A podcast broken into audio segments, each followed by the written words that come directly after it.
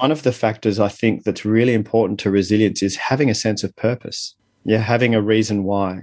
Humans, mm. we're meaning making machines. We need it to mean something. If if there's a strong enough meaning, that's where we get our motivation to face adversity and to move through adversity. So if there's no purpose, if we don't have a deeper sense of this is meaningful work, we're less resilient. On those tough days, we have less inclination to get out of bed and face it. But if we have a strong purpose, a strong reason why, Staying motivated takes work. If you don't work on your motivation, you become unmotivated. Join Oumar Dieng as he shares inspirational stories and tips to get you motivated to do whatever you need to do. This is the Motivational Voice Podcast. Hi, everyone. Welcome to another episode of the Motivational Voice Podcast. This is session number 45. I hope you are doing well and that you are taking the time to enjoy your summer and take a break to unwind and give yourself some well-deserved R&R, even if it's a staycation. When it comes to resting, anything can make a difference in helping you maintain a healthy balance between work and play. Speaking of work, in today's episode, we are talking about leadership and resilience.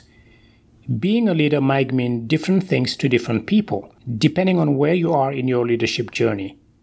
You can be a youth group leader, a coach, a teacher, or you might even be a C suite executive leading hundreds of people within an organization. But the principles of resilience leadership apply regardless of the level of leadership you might find yourself in. Today's guest works with and trains leaders to think differently about how they can be more effective leaders. And he does that in an unusual way. So I am excited to bring you our conversation about leadership and resilience. Let's listen. Jem, welcome to the podcast. Thank you, Oumar. Thank you for having me along. Yeah, it's a pleasure to have you on. Uh, would you take a second and introduce yourself to our audience, so who you are and what you do? Yeah, sure. Um, so, my name is Jem. Um, what do I do? I coach senior leaders in across the government and private and not for profit sectors currently and I run went before COVID, and and now that restrictions are starting to ease, we will commence our international retreat programs again. So I run an international leadership retreat program in the remote Himalayan mountains of northern India, and also in the northern jungles of Bali, a place in Indonesia. Wait, what? You that is interesting. How did that come about? There is a story behind that. Actually, the first leadership retreat started in in this village in um, in in northern India, and that happened uh, more than twenty years ago when I was a backpacker. I spent many years just wandering around the world, actually, and and I was fascinated with getting to immerse myself into cultures that were very different to the culture I grew up in. I didn't I didn't realize at the time. At the time, I was just I was just adventurous and wanting to get off the beaten track. But now, with the benefit of hindsight, I look back and realize that I was driven to connect with people from very different cultures to mine. I was fascinated with finding the commonalities that, that humans share. Anyway, that that had me going to some really wonderful places, and particularly this village in Himachal Pradesh, a state in northern India. And I met this family, uh, fell in love with this family, and ended up living with them for a long time. And they adopted me pretty much as a part of their family back when I was in my 20s. And that started the relationship. When I was first living there, I had this feeling I was going to take people there. It's a very magical place. It's a healing place. There's something special about the energy in, in this particular mm. part of the mountains. And I said to my mountain brother, over there, I said, I've got this feeling I'm going to bring people here away from the West, away from their, you know, microwaves and televisions and cars and computers and get them back into nature. And he said to me, he's a conservationist. And he said, well, why don't we pick up rubbish? Because we have a problem here. The shepherds with their goats in the mountains are leaving rubbish because they don't understand what the rubbish is doing. So that was the idea. And that was over 20 years ago. And then when I started my leadership coaching uh, company, business, I had this download moment. I just had a kind of flash moment of, wow, it's a leadership program. And I and I kind of got the whole idea in this five minutes and then decided to do it. So I started taking leaders over there and, and sure enough, we pick up rubbish. Still to this day, we take uh, enough pack horses with us when we trek. Where we go trekking, there's no people. Um, we're completely off the grid. People's phones don't work. They have no connection. Um, we go very, very remotely, and we're camping up in the mountains, and we pick up rubbish. And we've also since then we've we've funded a, a rubbish collection education program. We've also funded a small school in the village. Um, we've taken lots of people there now. So that's that's how it all began. Uh, you started those in this is in the same village that you in, initially lived at, right? Same village, yep, same village. And so my I call him my brother. He's he's not my not my real brother, obviously. He's my mountain brother. Uh, so he and I met when he was uh, 20 and I was 27. And so before either of us had become married and had children. And then since then, we've watched each other have children and watched our, our children grow up and connected. Unfortunately, my kids haven't been there yet, um, but they know it's my second home because I go every year. So, yeah, same village, same people. Um, I, I'm a part of the furniture now. Yeah, there's a lot to unpack there. And, uh, we uh, well our topic today which we will get to which is about talking about how that led you to leadership and how and the, the resilience that comes along with that. But I had to to mention this. I had to ask because a lot of the things you said reson- resonated with me. The taking these these leaders into these areas where there are lots of trees and they're they're uh, pretty much off the beaten uh, path. The, there is a there's an art, a Japanese art of uh, of it's called sunbathing, right, where there's a scientific uh, it's scientifically proven to really improve your health when you are really basically sun uh, tree bathing right? You're in the forest. Was there a reason why you brought them there? Was it to show them the you know what you learned from from that experience that you had? Or what was the, the reason why you are taking these leaders in the these areas? Yeah it's such a great question oumar and um, I, I, love this research as well. The Japanese have been measuring the, the positive benefits of being immersed in nature for us. Mm. I wasn't aware of that research when I first had the idea, but essentially the first idea really was about nature therapy. Mm. You know, mm. this was back when I was in my 20s.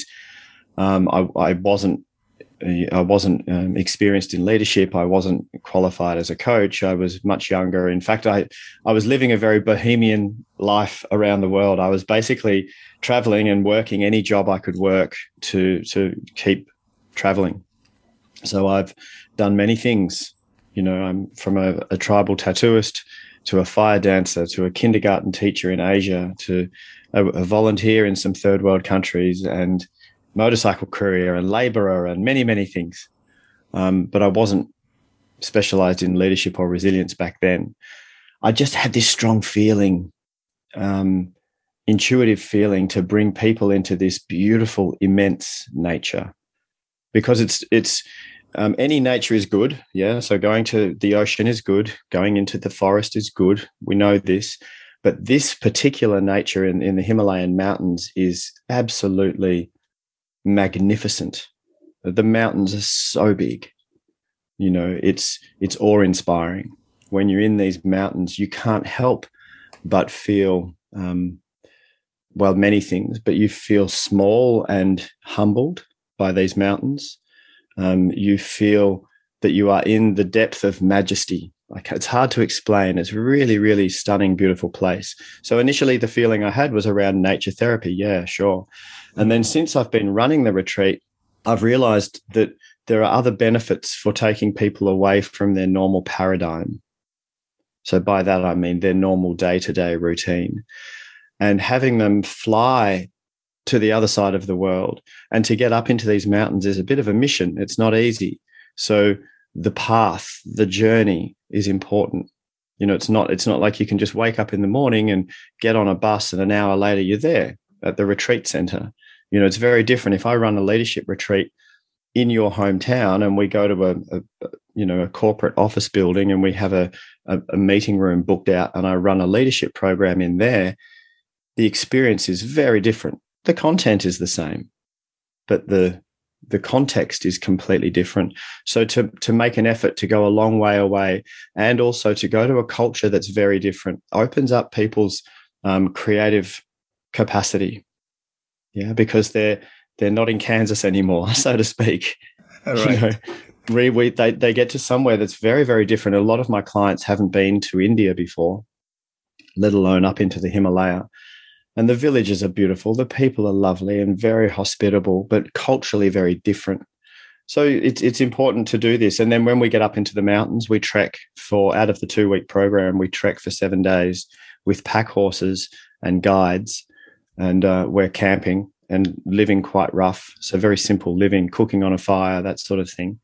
Um, and it's so remote and so high up in the mountains. It, it's a little bit magical. It really creates the space for people to think differently, and that's that's what I'm hoping for with this retreat. I'm hoping that people come home with a different perspective to their lives, to their leadership, to their businesses, the people that they that they lead, and to the the people that they love, their families, and that's generally what what happens. So it's a really it's a it's an honourable thing to be able to do.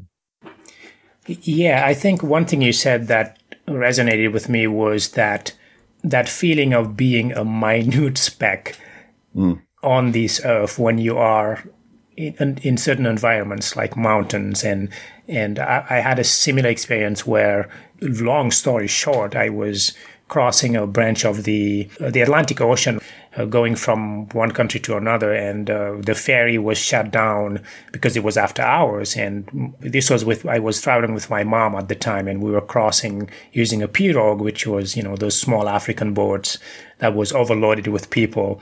And it happened to have been raining, and there was a storm, and we ended up in in the middle of this. It was just a branch of the Atlantic Ocean, uh, but being in the midst of of the ocean that was angry and stirred up, I I really felt many many emotions. One was I was uh, you know I wasn't in control. Uh, I could die at any second. Most people around me couldn't swim, and yeah. But there was something about the experience that just made me feel like there is more to to the world than us. You know, there's a lot bigger picture here. Mm. So I really, yeah. really that spoke to me when you mentioned that. Uh, now, a good segue. Yes, I did notice that all of the jobs you had, uh, which again I identify with that. I've done many, many apprenticeships and jobs. How did all of these jobs inform your going into a leadership position? Mm. Yeah, look, I I always um, naturally I was happy to take the lead. You know, we're we're born with certain behavioral tendencies. There's different behavioral styles, and we can obviously learn um, as we go. I was through through high school and through any job that I was in. Um, I was always happy to, if no one else was taking the lead, I was happy to take the lead and say, "Hey, let's get this done." So that was natural. Then in my early 30s, when I became a father, I realized that I needed to stop just traipsing around the world and I needed to get some sort of career so I could provide for these children. And I got a job with an international travel company because I'd been traveling for most of my adult life.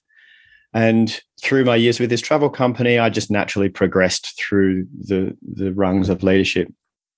My last three years with that company, I was in a senior leadership position, uh, you know, with 150 staff and $100 million business and, you know, all of the pressures that come with driving net profit growth quarter on quarter, which I really didn't like and, and didn't sit with me well and, and was the reason in the end that I sabotaged and, and lost that that job. But prior to that, in those last three years of senior leadership, I was introduced to leadership coaching and training and human behavioral profiling and neuro linguistic programming and all this really cool stuff that I loved. So that was my my real immersion into focusing on leadership and, and what it can be and how can we develop ourselves as leaders. That's that's how I got to the leadership part of it. Right. Yeah, it it's it occurred to me that we probably need to to define what leadership means. At least for you, what what does leadership mean to you? Well, f- firstly, I think that ultimately the role of a leader is it's an act of service. Hmm. That it's that it's about serving the people and the greater good.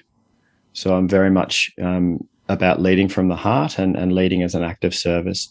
To do that, however, um, to be able to not make it about you and to make it about the mission, the purpose, the higher purpose of the organization, the higher purpose of um, the people who are the end beneficiaries of, of whatever your organization does.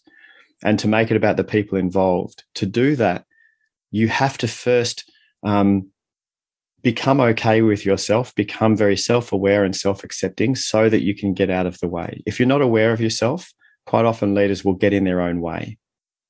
You know, and not just leaders, humans in general. We we have a very strong ego.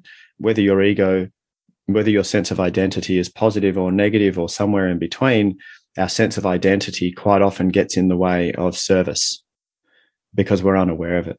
So I think as a leader, we need to be constantly practicing developing our self awareness and our self okayness so that we can get out of the way and not make it about us and, and more clearly serve the higher purpose or the greater good. So the role of a leader really is to to create an environment that is conducive for the people in that environment to get where we where we're going, to have a clear vision of where we're heading, and to and to lead people there. Um, and there's many ways to do that. You know, many there's many aspects to leadership. It's not quite a very simple thing. And obviously, we might not be physically going somewhere. So our organisation, we we come to this building every day, and we come together to um, create widgets or provide this service or do our not-for-profit work or whatever it is we're doing. So we're physically not going anywhere, but we are psychologically, emotionally, and in terms of what we provide, we're going somewhere in five years from now, we hope to have expanded as individuals and as a collective. We hope to have expanded, yes, so that we are a different version of ourselves, hopefully, a more positive, effective, functional version of ourselves. So the leader's job is to, to lead people into this expansion of self. When I say self, I don't just mean the individual, I mean us as a collective as well. What has all of these experiences that you've had taught you about resilience? Yeah, sure. Um, there's there's a few factors to resilience. Resilience has become a really um, a big topic, I'm sure, where you are as well, Oumar, over the last few years, especially. You know, and as I've been running my own coaching practice for nine years now, and resilience has always been something that I'm bringing to the table. But now, over the last couple of years, the the the executives and the board level are having to face this it, it has to be an item on the boardroom table now. We need to talk about, about our people's resilience because it's a, a big factor in our organization. So um, it's good now that they're being forced to um, to address this. So there's there's a few factors to resilience. We've touched on on a few of them already. One of the one of the factors I think that's really important to resilience is having a sense of purpose. Yeah, having a reason why.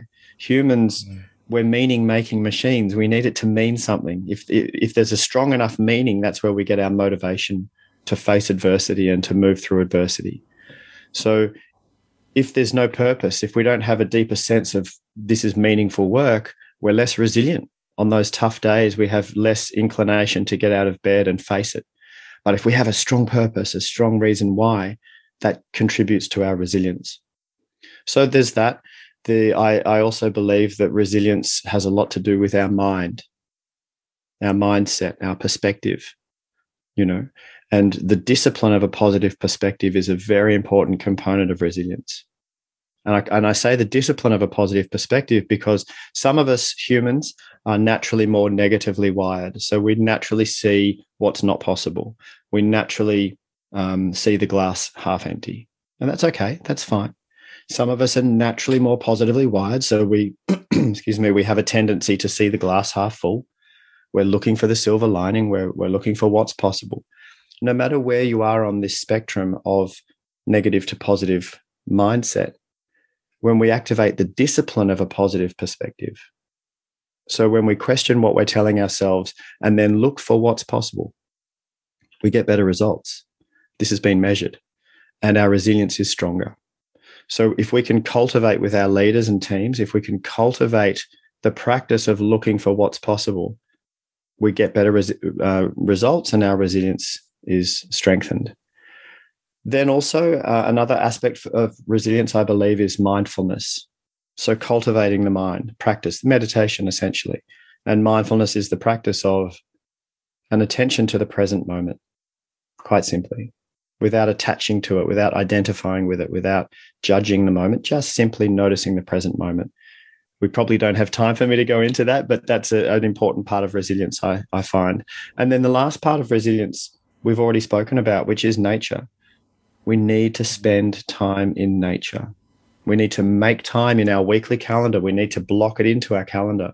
I am going now for my resilience, for my well being. I'm going to immerse myself in nature. I think it's really important. Getting our mind and our habits right is very important for our well being. That's one of the reasons why I started this podcast.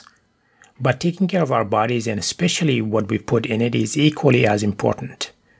That's why I try to take those gummy vitamins every morning, but I can't for the life of me remember to take them consistently. So I was recently introduced to a better option from Athletic Greens. It's called AG1. When you take AG1, you're getting 75 high quality vitamins, minerals, whole food sourced superfoods, probiotics, and adaptogens, and they help you start your day right. This blend of ingredients supports your gut health, your nervous system, immune system, energy, recovery, focus, and even aging. What's amazing about this product is that it contains less than 1 gram of sugar and has no GMOs, no nasty chemicals or anything artificial, but it still tastes good. And Athletic Greens has over 7,000 five star reviews. So, right now, you can reclaim your health and strengthen your immune system with convenient daily nutrition. It's just one scoop in a cup of water daily. That's it. To make it easy, Athletic Greens is going to give you a free one year supply of immune boosting vitamin D and five free travel packs with your first purchase. All you have to do is visit athleticgreens.com forward slash emerging. Again, that's athleticgreens.com forward slash emerging to take ownership over your health and pick up the ultimate daily nutritional insurance. Yeah, I think what I'm hearing there is that there is a certain balance that you have to strike between between the self, the whether it's uh, making sure that you're you're healthy enough, that you're in the right mindset, but also learning those key skills that together would really make you a more resilient individual. Now, from a standpoint of a leader, if, if someone is leading, whether it's a new leader or a more C-suite leader, uh, executive leader, for example, uh, how do how do you tie the two, resilience and and that leadership piece, and find the right balance? Uh, because yes, we need to worry about our own resilience uh, if we are an individual, but as a leader, you have not only yourself to worry about, but an entire uh, group of people, your direct reports, and in some cases, an entire organization. Is there an approach that you would suggest for how to meld the two? Yeah, absolutely. Dedicate time to both. So, uh, this is me when I'm coaching a C suite leader and executive leader, making sure that you lead by example in terms of placing importance, allocating time and priority to your own resilience, your own personal well being. That means before you go to work that you've had time to meditate, you've had time to exercise, you've had time to get into nature, that you make this a priority, that you don't say, I don't have time to look after myself because I'm too busy looking after everybody else. That doesn't work. if you turn up to work at six o'clock in the morning and you're not leaving until eight o'clock at night and you're telling your people to go home and look after themselves, they don't hear you, they don't listen to you, they copy you. Right? So, first things first, look after yourself. And then, secondly, and as importantly, so they're both of equal importance, it's the leader's responsibility to create an environment that is conducive, that, that incentivizes the people within that environment to look after their own well being and resilience. So, what does that mean? Well, you know, that, be creative with this. Set up an environment where people have allocated time where they're still being paid to go and walk, go for a walk, or go and sit in the park, or meditate, or exercise. Make it part of the structure of the business. Have meetings when a team comes together for a meeting that they meditate for two minutes before the meeting commences. Have um, incentives where people regularly have time off to go and spend with their families and loved ones. You know, have it as a part of the the organizational culture because we know there's there's so much research and so much evidence showing that if you give people more time where they are with their loved ones or doing things they love to do, they're more productive when they're working anyway. And they're more creative. They get better results. So it's the leader's responsibility to create that environment, I believe. Yeah, there's definitely a, a, few things there that come to mind, and I think one of them is the the pandemic has been a great wake up call for a mm. lot of us to, uh, especially you know, if if you if you consider yourself a workaholic, the, I mean, at least here in America, people will not use up all of their vacations. For example, they, they will roll it over or lose it uh, the, the next year. So I think we, we, for the first time in a long time, humanity has been forced to sit down and say, okay, what do I value, right? Yes, we have to pay the bills. We have to put a roof over our children's heads. But can we strike a balance between this uh, rat race craziness versus taking care of ourselves? And I think you, you said it well in that you know, as a leader, you put on your your your oxygen mask first before you can put someone else's oxygen mask. Uh, using the analogy of uh, of an airplane, right? Now, how how do you change a culture, for example, in some companies or environments, or even in some people's mindsets? The thinking might be, no, this is just the way it's been done. I shouldn't touch it, right? How do you get them to have that mindset shift to actually do those things and, and show how important it is to actually take care of yourself in, in the workplace. Yeah, so look, I believe that to, to make any change within an organization, the first step is to have people understand why. Why would we make this change? Why is it important for us to make change? Now, COVID has provided the, the most wonderful opportunity for that, which is that our people and their resilience and their well-being is of utmost importance. If our people all fall over, we can't do what we do. We don't exist. We only exist through through our people and their well-being. So we must address this. This would be me as a leader talking to the executive leadership team around why we need to create this change. We need to create changes here to create an environment that is conducive to our people's well-being and resilience okay so we start with why then we go and we start changing the structure the systems the incentives the processes right you can't just go to the people and say look after yourself more you can't just go to the people and say take your holidays you need to change the structure the processes the systems the incentives and then the people will change. Yeah. So, what does our week look like? When are we asking our people to turn up? How are we paying our people? Are we paying them from when they clock on or clock off? Or are we paying them on their output? Yeah, I heard a really wonderful um, podcast interview with the owner, the founder and owner of WordPress, you know, WordPress, the website people. Yeah. Um, I, and I listened to this in the first year of the pandemic, so 2020. And he was saying that for, for many years, they've had a decentralized workforce. So people work from home. They don't have hours. They don't have clock on, clock off hours. They work whenever they feel most productive. Because some people are, are productive at six in the morning and some people are not. So they work when they work. They and they get paid on what they produce. They get paid on their outcome, not their input and I, that, so this is an example of a, of a structural or procedural change that the executives could make, right? And, or or you could say, um, you know, I'm just making this up, Oumar, but you could say, for example, to your people, to some people, we don't pay you beyond this amount of hours. Yeah. Right? You don't get paid the more hours you work beyond this. We don't pay you for that. If yeah, if you want quite a mindset change there for people. Yeah, Absolutely. You know, there was a, a, business owner in New Zealand who he was reading about this stuff. I wish I could remember his name. Um, but he was reading about this stuff and he he thought, um, okay, do you know, I'm going to run an experiment for three months. And he said to his exec team, we're going to introduce a four day week, but no one loses any pay. We're going to pay everybody the same. And his executive said, You're crazy. You can't do that. We're losing one fifth of our productivity of our hours. It, this won't work. But he said, I want to run an experiment for three months. And they rolled it out. It was big change. Everyone was worried they wouldn't get their work done in four days instead of five, but they were still going to be getting paid the same, etc. He ran the experiment. Do you know what? Productivity went up. Right?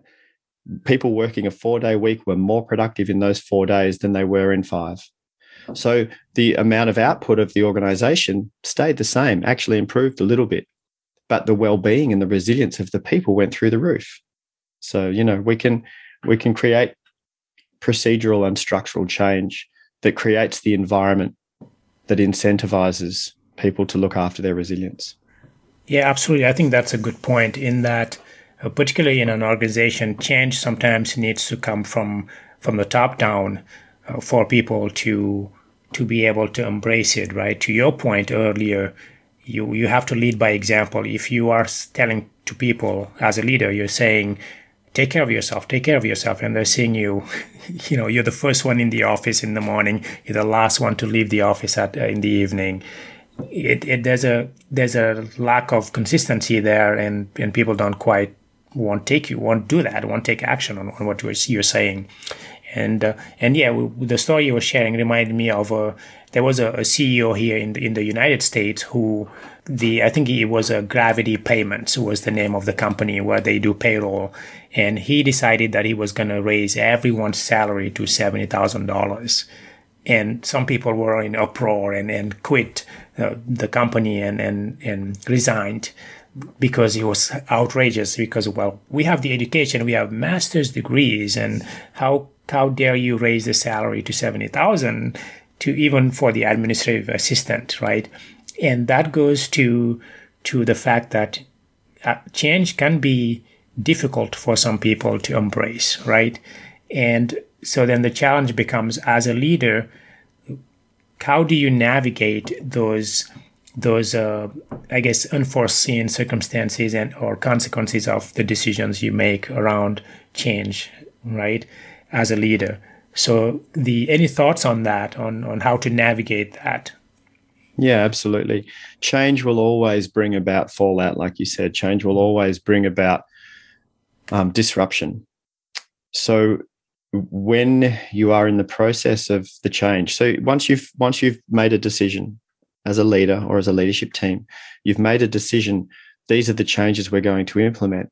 I'm assuming those decisions have been made with the long term goal at mind, right? How do we want this organization to look 5, 10, 15, 20 years from now? The long term goal. And these changes, there's going to be short term pain for the long term gain. So when you are then um, rolling out the change, again, lead with a strong and, con- and convicting reason why. Why are we doing this? We're doing this because we care about you. We care about our biggest asset, which is our people. And we want to create an environment that is healthy for you to thrive. That's why we're doing this. Now, there, there, some of you may not want to be on board with this change, and we understand. That's okay. But keep the long-term goal in the in front of the leader's mind right? So there may, there may be disruption now, today, this week, next month. In fact, this financial year may be very disrupted by this change that we're making, but we have to keep coming back to the leadership table with the long term goal in mind and stay true to our course.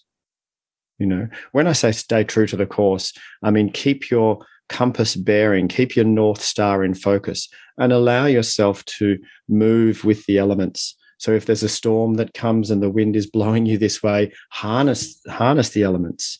You know, don't fight them, harness them, but keep that north star in your focus. Does that make sense to you, Oumar? Yeah, absolutely. Yeah, that's a yeah, good good point there. Very interesting. And I know we're running short on time, uh, but I wanted to to ask you. You you have a book that you wrote. Uh, can you tell tell me a little more about that? Yeah, sure. So it's my first published book, which is very exciting for me. Congratulations. It, it, yeah, thank you. It came out in November last year. And the book is called The Art of Conscious Communication for Thoughtful Men. mm. a way to fulfilling your potential. Apparently, it's a good book, um, a good read for everyone. I'm getting some feedback from lots of women that are loving this book, um, and then giving it to their their partners or brothers or sons. Um, yeah, yeah. But the gonna, reason, I, yeah, sorry. Yeah, no, go ahead. I was gonna, yeah, I was gonna make a comment about the men part of it. yeah, so I started, I started by writing a book, The Art of Conscious Communication.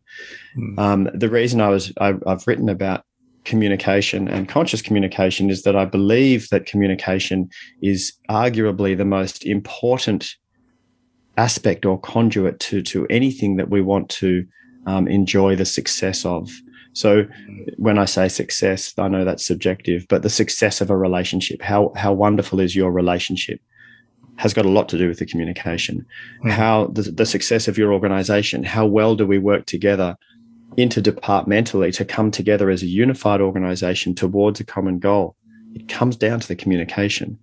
How do we, as as a as a big a broader collective, as a, as the human race, how do we solve the world's biggest problems, pandemics, global warming, inequality, these things? It comes down to communication. If we can't communicate, and especially cross culturally, and if we can't communicate across the divides, the digital divides of difference, if we can't communicate, we, we can't solve these problems. So I, I'm passionate about communication being a very important piece. And conscious communication is just when, when we're more conscious of something, we're more aware of it.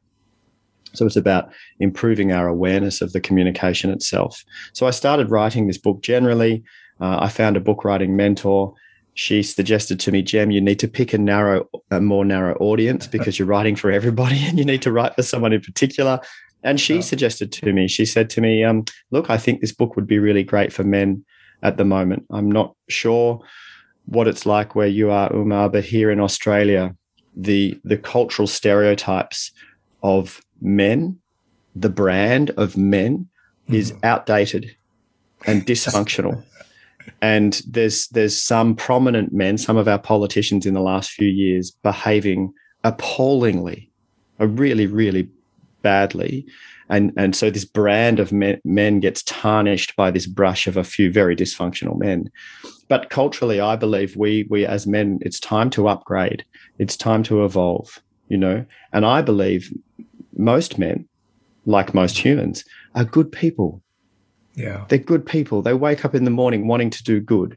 They're not psychopaths waking up in the morning thinking, how can I hurt people? Right. I believe most of us wake up each morning and look after our children and, and go to work trying to do good. So I'm that's who I'm writing for good men and giving them tools on how to communicate more effectively, how to access their emotions, how to um, help each other upgrade the way they treat women, upgrade the way they treat each other, upgrade the way we run our businesses. You know, so that's why I wrote the book for men. Yeah, no, that's uh, that makes sense. That's a good topic. Uh, in that, yes, we we tend to. I think most men tend to not not really want to share their feelings, and and I think there was a. I don't know where I heard this, but there was a a way about how you would ask a man versus a woman the same question, which is uh, for a woman, you would just come right out and say, How do you feel about this? And they'll tell you how they feel about this. For men, you can't say, How do you feel? You have to say something like, uh, What do you think of this? right? Yeah. And then they'll yeah. tell you how they feel, right? But if you ask them, a man, how do you feel about this? They turn off and then lock everything down and walk yeah. away, basically. Yeah. So, very yeah. interesting book. I'll make sure to link it in the show notes. Um, Thank you. Before we part ways, any final thoughts? Anyone, anything you want to share with uh, with the audience, or just any words of wisdom?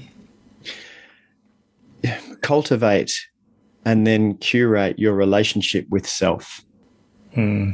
We we talk so terribly to ourselves. If you pay very close attention to the quality of the language that you use towards yourself when you haven't achieved a goal, when you feel that you've um, behaved in a way that wasn't aligned with your values, when you are standing in front of the mirror in the morning before you get dressed and ready for the day, what is the quality of your self talk like?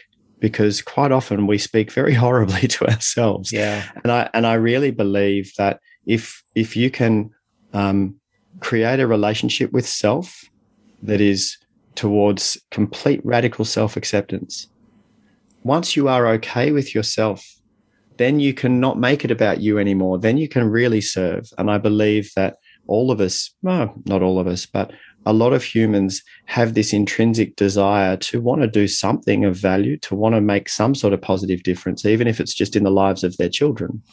You know, we have a we have a desire to do good. So you will be better placed to do good in the outside world once you've looked after yourself. Yeah, that's a very good point in that the things we say to ourselves, if you can't be kind and, and to yourself and trust yourself and and really talk to yourself in a positive manner, then you are crippling yourself before you even tackle or face any challenges. Very well said. Uh, thank you for that. Now, Jem, how can people get a get a hold of you? How can people get in touch with you? Uh, so look, it's it, uh, on you know Insta and Facebook and LinkedIn. It's Jem Fuller. If you want to get in touch with me, go to my website jemfuller.com. So it's J Jem with a J, J E M F U L L E R dot com, and you can reach out to me through there. Absolutely, absolutely. And yeah, I'll make sure to add that to the show notes as well uh, of this episode. Well, thank you very much, Jem, for coming on the podcast. I was hoping I would hear some some animal noises in the background, but I did not. you didn't hear the sheep. I can hear them in the distance. I was hoping they wouldn't interrupt us. Yeah, no, that would add some some um, some flavor to to the to the interview. I had chickens for... the other day. I was on a podcast the other day, and I had chickens outside my bedroom window. And I'm like, "I'm sorry, you've got me and the chickens," and they said, "That's fine." Yeah, no, that's part of life. Yeah, absolutely. Uh, yeah. Thank you for waking up so early to do the interview. And uh, from from what you told me earlier, uh, Monday morning is looking great since you're in the future.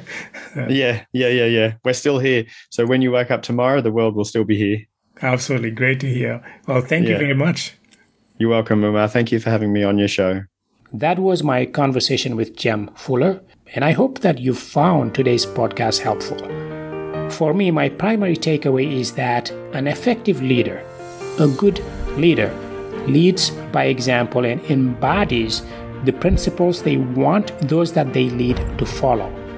If, as a leader, you tell people to follow certain core values that are important to your organization, you yourself must not only follow those values but believe in them. If you don't, you are just going through the motions just because it's what you're supposed to do. But we all know that doing what you're supposed to do and doing something because it's the right thing to do are two different things.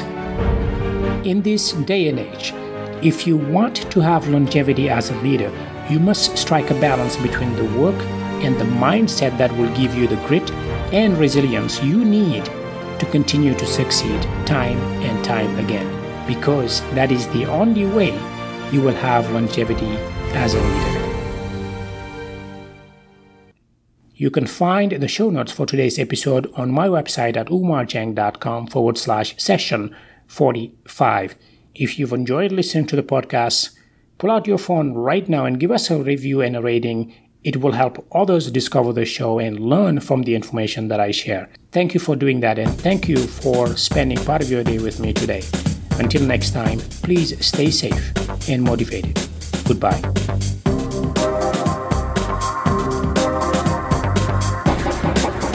Thank you for listening to the Motivational Voice Podcast. If you enjoyed the show, please subscribe and rate it on iTunes. Get show notes and the latest blog posts at oumardieng.com.